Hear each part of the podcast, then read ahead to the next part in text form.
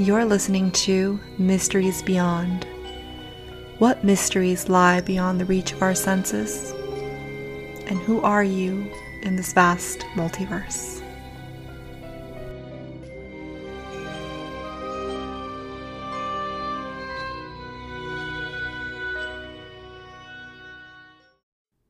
Hello, and welcome to Mysteries Beyond. I'm your host, Laura Lavender. I'm sure many of us have at one point stopped and actually wondered about what happens after we die. Where do we go? And everybody has a theory. Some people believe that we simply cease to exist Others believe that we go back to source energy. And a great majority of the people believe that there is a heaven and a hell. If you are a kind, loving, and compassionate soul, and you live your life here on earth that way, caring for others, assisting others, and doing good deeds, then the probability of you ascending to heaven after you die is quite high. But on the other hand, if you live your life with the intention of wanting to inflict harm upon others and or performing evil and or sinister deeds without any remorse whatsoever, then chances are you will be sentenced to hell by a higher source, known to many as God. But what about those people who are left in that gray area?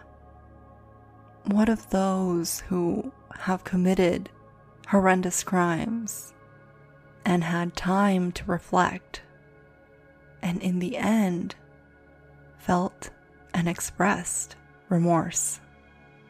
Where does that leave them? Should they go to heaven because they have sincerely felt guilt and remorse for all of their horrible acts?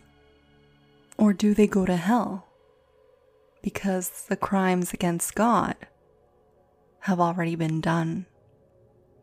Many of us have been taught that if you repent, and ask for forgiveness, God will forgive all.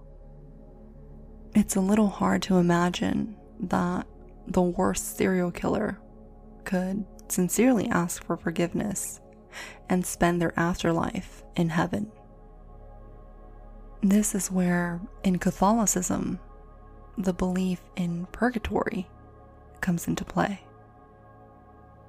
Purgatory is a state in which all of the souls who believe in God and wish to be aligned with God go to, but need help becoming purified due to all of the harm they have done on their time in earth. It is said that some saints who have had visions of purgatory claim they would rather suffer the worst fate here on earth for a thousand years than spend one day in purgatory. You see, purgatory is described similar to hell, but not the cold version of hell, but rather the one with flames, the one where people or evil people are set to burn for an eternity. The main difference is that the people in purgatory actually have hope of one day ascending into heaven. And just really quickly, something that I wanted to take the opportunity to point out is that when you ask the question, why are these tainted souls burning in fire in purgatory? Well, a little bit of the esoteric information regarding the element of fire is that fire is supposed to be a purifier, it cleanses things. That's why, for example, those who dabble with Ouija boards without knowing anything about them and believe that they have brought evil into their home try to do away with them by burning them. Whether they are aware of it or not, it's an attempt to purify something. It's probably the same reason why witches were burned at the stake, right? You were supposed to burn them to purify them of their sins. In fact, fire was considered sacred in ancient times and was sometimes actually venerated as a goddess. And in many holy places, there were sacred fires that were tended by priestesses and were never allowed to go out. It symbolized the, the eternal fire of the universe. But back to the topic at hand. So, why do these souls need to be purified? Wouldn't going to confession absolve you of all of your sin? Well, sure, that's part of it, but it doesn't repair all of the harm that you've done here on earth. All right, well, how can these souls mend and repair all of the damage that they've done? Because they can't do anything for themselves. It is said that they depend on us. And there are many different things that you can do to help these poor souls in desperate need of your assistance. But this is usually the part where a lot of people who again, dabble and don't take their time to learn about them, get into trouble. You see, because the souls of purgatory need your help in order to ascend to heaven, they have the capacity and are often willing to help you if you help them. It's kind of like a quid pro quo thing, an exchange, a transaction a pact, if you will, made with them. These entities are supposed to help you do a good deed, and in exchange, you help them by offering a prayer or dedicating Mass in their name. Because many of them are just one prayer away from ascension. But because they are in purgatory, they're not limited to just doing good deeds. And unfortunately, there are those who take advantage of the situation and request dark deeds. Many people will ask for protection. For example, I heard an account of a woman who would always pray to them for protection for the family. Her husband would often go out of town to conduct meetings for their own little business. In one of those instances, she was asleep, but was awakened by a whisper that said, Call him. Where she quickly woke up and decided to call her husband. She didn't really want to tell him why she had called him, so she just said that she really missed him and wanted to speak with him for a little bit. He told her that he was just on his way out to go grab a coffee, but would stay in the room for a little bit to talk to her. A few minutes later, he heard gunshots. It turned out that that place where he was going to go grab coffee from had been robbed at gunpoint and a few people had died. And so, if it hadn't been for her phone call, he may have been one of the victims. And just like that, there are others who ask for money healing miracles. If someone's in the hospital or if someone's extremely ill, you can ask them to help you heal your loved one and or love, which tend to be the most popular requests. But of course there are other things that you can ask them for. But whatever it is that you request of them, just make sure you keep your end of the bargain.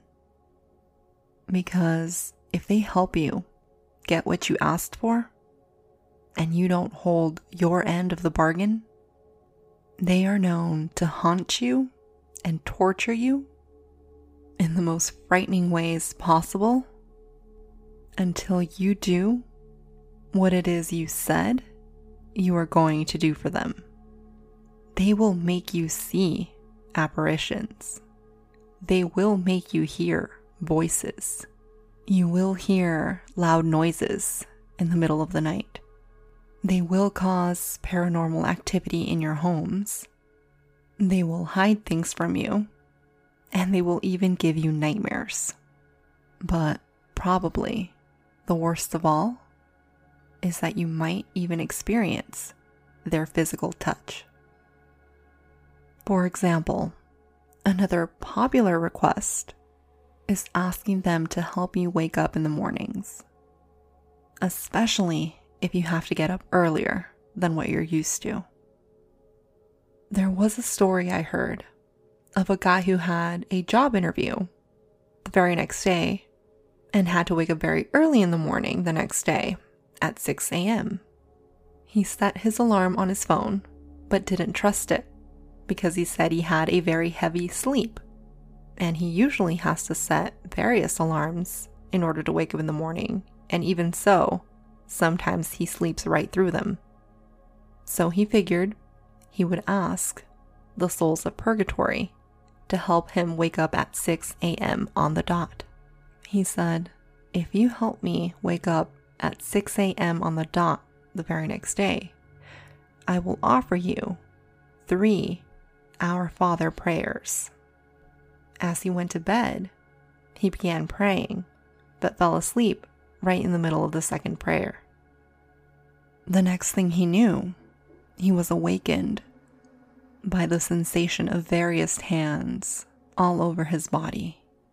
At the same time, he realized he was experiencing a sleep paralysis episode. He couldn't speak and couldn't move. He felt the sensation of a hand putting pressure on his forehead and on his chest. All he could think of doing was telling those spirits telepathically that if they released him, he would pray for them before the day was over. And as soon as he thought that, he felt the pressure subside and was able to regain movement. He had gone about his day, and when he finally got back home at night, he went to his room, and before he could turn on the lights, he saw a quick, shadowy figure movement in his room. He turned on the lights, and there was nothing. He then sat on his bed and felt the pressure on his bed, as if someone was sitting down next to him. It was then when he began to pray and was able to complete his end of the bargain. He said that experience alone made him that much more of a believer. And if he ever asks for anything again, he will make sure to complete his end of the bargain as soon as possible. And just like him, there are so many others who ask the souls of purgatory for help. And in exchange, you can offer the rosary prayer. Or, as mentioned before, you can dedicate a mass in their name. You can perform a good deed and give it as an offering. You can light a candle, although it is said that because these souls are in purgatory, they're not worthy of having a whole candle lit in their name. So it should only be lit for a little while, or no more than half of a candle. You can also offer them candy, cigarettes, and water. The majority of spirits often appreciate water, but these spirits in particular, because it is said to help with the heat and quench the thirst from being in purgatory. And one other thing about offerings is that whatever you're asking for, your offering should be something equivalent or as great as what it is that you are asking for. For example, if you're going to ask to heal someone who is closer to death than life, then you might want to sacrifice your time in prayer every single night for the next couple of months. Dedicate at least one Mass in their name, and perhaps light a few candles as well. Here's another example. A couple of years ago, I used to work at a bookstore. And inside this bookstore, they had a cafe. You can probably guess the bookstore, it's still around. And you can probably guess the brand of coffee they serve, but that's not the point. And when I started working there, I started out in the cafe area. And every Sunday, there would be an older lady that would come in and buy a $25 gift card. And she would tell us to use the gift card on the few next people that would come in and order their coffee. So the next few people after her would always get a nice surprise because their coffee would technically be on the house. And this lady would remind us not to tell anyone who had actually purchased this other person's coffee. Because we noticed a pattern with this lady every weekend, one of my coworkers asked her, Why do you do this? And she said her husband had gotten really sick. And she had asked the souls of purgatory to help her heal her husband. Well, her husband ended up recovering, and this was part of her offering. You know, it's interesting. We don't normally think of religion as being associated to the paranormal, but it's very paranormal, especially when you think about the majority of the biblical stories. But what's even more interesting, many Catholics who engage in these practices are most likely unaware that they are practicing necromancy, the art of communing with the dead. This is part of the reason why I sincerely enjoy sharing all of my findings and information with you guys so that I can hopefully enlighten you a little bit and you can start piecing stuff together for yourself. And this way, if you choose to partake in a certain ritual or a certain activity or a certain practice, you're not mindlessly doing it anymore. It's having that background information, knowing the purpose, and basically reclaiming your own power. So, if you remember on a previous episode that I made called Necromancy, you'll have learned that there are three major reasons why one performs necromancy. And that is to one, gain knowledge and or information of the past, present, and or future. And spirits can help out with this because they are no longer tied to this earthly plane. They are in another realm, in the spiritual realm. Secondly, one performs necromancy to create illusions with the help of spirits. And lastly, to manipulate the will of others. One can call on spirits to help influence others into doing your bidding, right? So they can help influence that person that you're obsessed over into looking into your direction. They can help influence them into giving you the attention that you want from them. In another instance, they can help influence your supervisor into giving you that promotion. These are all very primal and materialistic examples, but you get the idea. The majority of those who consciously perform necromancy do it for those reasons and with those intentions. It's usually for knowledge, treasure, and or quote unquote love. Very rarely would it be for one's own spiritual ascension. So, if the thought about asking these souls of purgatory for help or assistance with something happens to cross your mind, just remember to make sure you keep your end of the bargain. But hey, if you've already had an experience with these entities, let me know. I would really like to hear your experience. Send me an email at lauralavender.mb at gmail.com.